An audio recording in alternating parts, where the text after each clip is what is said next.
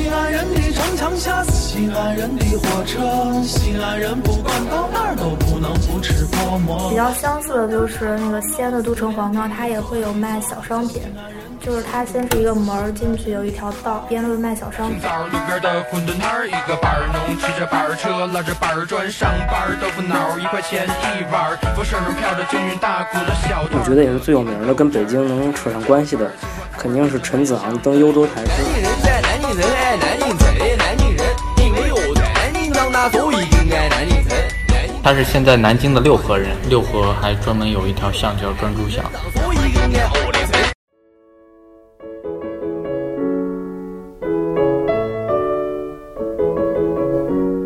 听众朋友，大家好，欢迎收听新一期的《西京北京在南京》，我是萨萨。我是十四，我是 March，那我们这一期的主题来跟大家聊一聊城市部分，我们跟大家来聊一聊三个城市的地铁。天文部分，我们来跟大家来聊一聊星图。音乐部分，我们来跟大家聊一聊勃拉姆斯第二钢琴四重奏。电影部分，我们跟大家来聊一聊九月二号刚刚在国内院线上映的一部日本电影《寄生兽》。那在聊这些主题之前呢，各位听众如果对我们节目有什么想法，可以通过评论、留言、私信的方式，在各个平台喜马拉雅、荔枝、苹果 Podcast 上发给我们。那我们现在来讲讲今天的主题，今天城市来讲讲三个城市的地铁或者说轨道交通。那北京开，给我们开个头吧。好的，北京的话，确实北京的地铁的历史在国内算是最长的了，因为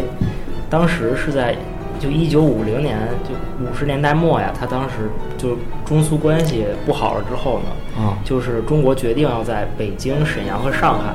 三座比较重要的城市修地铁，当然主要是作为军事用途的。对，因为有沈阳，它其实是一个军对，都是都等于是军区嘛，嗯在军区修地铁，其实是为了运兵的。北京地铁的一期工程最早开工是在一九六五年开工的，然后呢，它建好的时候是在六九年的十月一号，一看就是为了国庆，嗯，所以它十月一号正式通车。当时的地铁呢，公用只能是运就就是运兵，并没有说人们来乘坐，它不是一个作为交通工具存在的东西。一直到应该是到上个世纪八十年代，北京地铁才正式作为一种交通工具给人们乘坐。在中间这段期间呢，北京地铁，呃，就正常平常平常人也可以坐，但是需要介绍信，就是就你可以去体验一下这个高级的交通方式。那当时就是这种，当时当时地铁没有票，就都是靠介绍信，你可以去体验体验玩一玩。听起来就很有中国特色，而且在在六六九年之后那个特殊的时期，对，反正当时是一个就感觉是个很逗的事情。那之后地铁当时是只有一号线的，为什么我想起了朝鲜地铁？朝鲜地铁它就是其实主要就是给外国人坐，来看看我们朝鲜大朝鲜的地铁有多么的好。其实那条地铁也是中国援建的，在二三十年之前大概是。啊反正北京当时地铁，我觉得确实可能跟这个有那么一点点类似的性质。然后，当然他当时也确实运力还是可以的，因为他说，据据现在资料称，好像是可以在一天之内从北京的西山那边的北京军区连续运五个陆军陆军师吧，运到市区里，就作为一种很重要的地地下交通方式。如果真打起来了，万一就会有士兵源源不断从西安坐坐着地铁轰轰轰轰到市区，等于是就守卫北京市嘛，大概这感觉。嗯，它啊、路线大概是什么样？就是现在一号线的路线，从苹果园儿一直往一直往东，到哪儿的话，当时也到四惠东好像。然后之后北京地铁二期工程周建二号线，那当时二号线还不像北京现在的二号线是环线，当时建的是 U 字形，就是还没环环起来，上面段还没建，就慢慢的这些就慢慢完善，直到零五年呢，就算是进入了比较，算是进入了正轨吧。因为零五年北京当时是有四条地铁线，一号线、二号线、十三号线和八通线。八通线是跟一号线连着的东边的延长线，十三号线是一个就比较大的、比较远的一条线，等于就让北京地铁当时就是一个一个横儿加上一个圈儿，在外边在那圈儿上再戴了个帽子那种感觉。为啥要用地铁运兵呀？万一一个炸弹把它炸了、地铁，一号线、二号线的地铁是很深很深的，就是一个炸弹就不很很难炸塌防空就洞级别的。现在就北京地铁，你在换乘的时候是有感觉的，就你换乘的时候，有些地铁线就换就挖的特别深，一号线就属于挖的相对比较深的，二号线比它浅不少。就一号线换成二号线都是要上楼梯，所以当时他肯定是也有这方面考虑。就如果真的地下十几米，你防空洞嘛，防你在陆陆地上运兵肯定是很容易被空袭，但在地下其实就会，而且当时估计也不像现在地铁站也很明显啊怎么样，那种地遁神兵的感觉。有点伪装，然后在那突然从地下冒出一堆人，这样打起来我感觉挺吓人的。忙降了治盲用。然后之后就慢慢的有很多线了。现在就是北京地铁一共有一号线、二号线、四号线、五号线、六号线、七号线、八号线、九号线、十号线、十十一号线、十一号线没有吧？这个是，然后十二号线、十三、十三号线，反正十四号线就，哎，说晕了，我我再过一遍，一共有一号线、二号线、四号线、五号线、六号线、七号线、八号线、九号线、十号线、十三号线、十四号线、十五号线，还有房山线、昌平线、亦庄线跟机场线。就其实北京地铁的图，现在其实在世界上已经算是覆盖的比较好的了。相比起，就真的唯一能跟北京地铁的密度比一比的，也就是伦敦的跟东京的可以可以一拼吧。但毕竟伦敦和东京呢，他们地铁的历史更长。伦敦二百二百伦敦是八几年就开始建的地铁，上上上世纪，一八几几对八要一八几年，不是八几年，对一八几年就开始建。对，这又早了小一百年。但是确但确实北京地铁，就就我个人的体验来说，它的乘坐体验是比伦敦和东京要好的，那因为都是政府规划比较新，所以就整体包括它车呀什么。一号线和二号线建的早，它和后面的线有没有明显的区别啊？其实老一点。是特别明显的。你进到你在换乘的时候，比如你来个新一点儿的话，你也可以从九号线换到一号线。九号线很新了，就最近才建的，这前几年才才通的。然后你就发现你一步就跨过一步就是三十年。一号线里那个那个墙、那个地砖，就都是那种以前的，充满了朴素的革命气息。那车呢？车有车车现在都是新车，一号线会有一些车是外观是旧，但内部都是新的，就都有空调。最早以前我记得很早以前一号线是风扇车，当时有一段是一半风扇车一半空调车，我们当时坐一号线就是看见风扇车就不上，空调车来了再上，因为风扇车很热。然后一号线二号线也没有那个，哎，一号线没有屏蔽门，就是大大就是那种大的封到封到顶的门。嗯二号线有没有？好像建了。但是就是他们其实除了整个站里面看着修的很旧以外，其他的设施都是都是在随着时代的发展更新的，也是为了安全，也是为了就整个地铁运营的效率。对西安呢？有什么地铁呢？西安没什么地铁啊，西安现在就两条线，然后就一号线和二号线，然后三号线是就是也是最近几天才开始运营，然后据说它是粉色的，然后呃而且它从我家门口过，啊它已经建了很久了。其实北京地铁很多也建的很长时间，就在我我姥姥家，在北京南南城别骂人，啊，没骂，就是我姥姥家。北京地铁那条线，那是是是哪几号线？我看看，应该是对北京地铁四号线。四号线它其实就应该延能延到我姥姥家门口那边，但是那个已经从我小学就开始有那个站，那边一直围着在施工。当然，我现在已经上大学了，并并没有做到那个线的，看起来还没还没什么希望，还得再建几年。这地铁建起来确实相对比较慢。对，西安它地铁是零七年开始建的，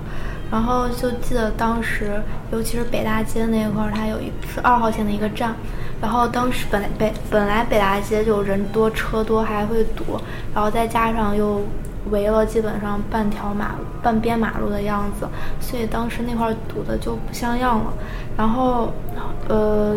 一呃是一一几年一一年的时候，地铁二号线开始运营。呃，一三年地铁一号线开始运营，然后就现在就也只有这两条线可以坐。呃，因为只有两条线，所以也就只有一个换乘站，就是在北大街。然后因为北大街人特别多，所以呃有一次我是尝试坐地铁从学校回家，然后就到了北大街之后要从一号线转二号线，结果竟然没有上二号，没有上到二号线上，就被挤下来了，就根本挤不进去，人特别多。然后当在南京就没有经历过这种情况，没有经历过特别挤的。反正在西安坐了这么多次地铁，就只有一次有过座位，人还是比较多的。然后，呃，最近在建三号线，其实三号线因为在我家门口，我给你讲一下，因为为什么建了周期这么长？它最开始的时候说是去年年底就可以建好，但是拖了三个月，又拖了三个月，又拖了三个月，它前后前后往后延了四次期，然后里面的嗯内幕或者说传言也是比较多的，据说因为三号线它因为过碑林区这个比较重要的一个文物区，所以据说哦，挖两的小心一点。对，挖两天就会挖到文物，不是说 我有时候会挖到线都这样。对对，挖到墓啊什么的这些东西，这样你要一旦挖到了，你就得找专家来重新的发掘，就拿小刷子来刷，就跟建地铁就另就另外一码事了。所以，而且中间还有一些坍塌的事情，因为三号线是它是第一个钻出地面的，对，它就是有高下部分。所以它其实比较复杂，所以可能它会有坍塌什么但其实。地铁有高架是很多地儿都有。嗯，就最开始其实这东西在国外建应该是很多大部分是在路上，有一部分进了真的进了市中心才会挖到地底下。你像伦敦跟东京的地铁都是在等于在城偏外面一点的地方，就不是繁华的区，他们的地铁全是在地上。对。我在北京第一次坐地铁也是坐北京了坐到地上了，我觉得很神奇。北京是那个现在的五号线，现在的十十四号线吧，还有像八通线啊那边，其实大部分都是在地上的。五号线是就北段儿，就就真的出了特别繁华的地方，地铁就高架起来是比在地铁挖要便宜很多的。嗯所以就是这还还还是建成地上的。但是北京因为怎么说，一号线当时确实是我觉得它之所以刚开始建就建地下，很大程度上就是在考虑它的备战需求。当然也是因为它地上长安街，这东西没法往上架东西。嗯也是对，它是完全在长安街正底下开的，所以就确实当时最所以最开始我对地铁印象也真是就是在地下，但之后坐的多了才发现，其实地上的也不少，尤其是就是如果它规划的更早的话，建地上就更多。嗯，对，其实南京也有在地上，还有，南京一号线大部分就北段是不是大部分都在上面？对啊，而且其实也比较靠近市中心啊，中华门的地方。对，嗯，刚才讲到哪了？西安它是其实是一号线、二号线一个十字的形状。嗯，其实在这个水平，其实在全国有很多城市都是这样的，比如说成都，成都也是一号线、二号线的一个十字形的，嗯，但是它三号线应该已经开通了，和西安也就差几个月的时间，就是，嗯，成都它因为西安是路和地理坐标是一样的，路是